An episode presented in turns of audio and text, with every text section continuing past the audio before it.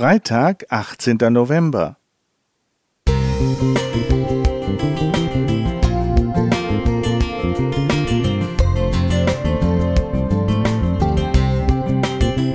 Ein kleiner Lichtblick für den Tag.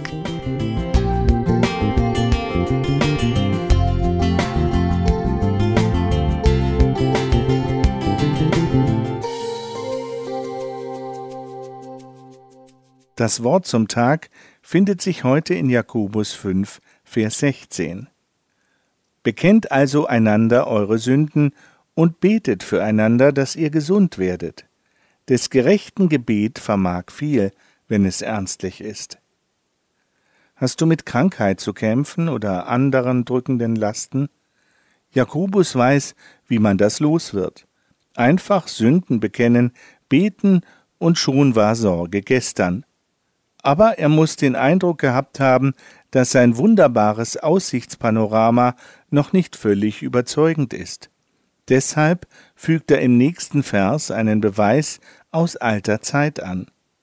Elia war ein schwacher Mensch wie wir, und er betete ein Gebet, dass es nicht regnen sollte, und es regnete nicht auf Erden.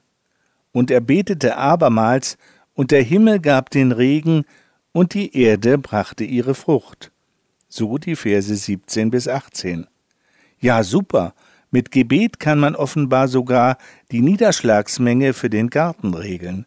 Ausschalten, anschalten. Wirklich? In mir regt sich Unbehagen. So simpel? Haben dann alle vergeblich Betenden irgendwo einen Fehler gemacht? Eine Sünde nicht auf den Tisch gelegt? War ihr Gebet nicht intensiv genug? Warum hat es nicht funktioniert? Die Elia-Geschichte zeigt, warum es so gar nicht ums Funktionieren geht. Weshalb begann es nach drei Jahren Dürre wieder zu regnen? Nach einer langen Zeit kam das Wort des Herrn zu Elia im dritten Jahr.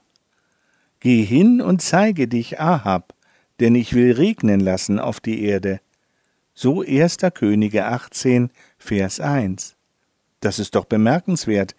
Es war gar nicht der große Zampano Elia, der wusste, welches Gebet den Himmel öffnet, sondern es war Gott selbst.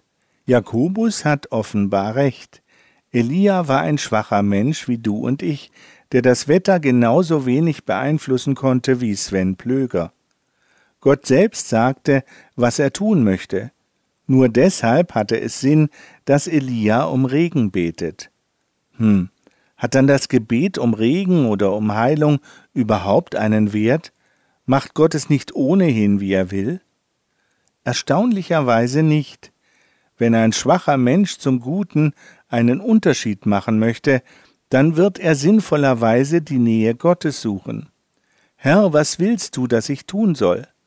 Im Gebet werden mir die Augen geöffnet für seine Wege.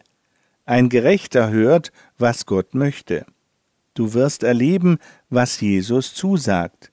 In Johannes 15, Vers 7 Wenn ihr in mir bleibt und wenn meine Worte in euch bleiben, dann könnt ihr bitten, was ihr wollt, ihr werdet es bekommen. Ein Traum, einer, der heute wahr werden kann. Ralf Schönfeld Thank you.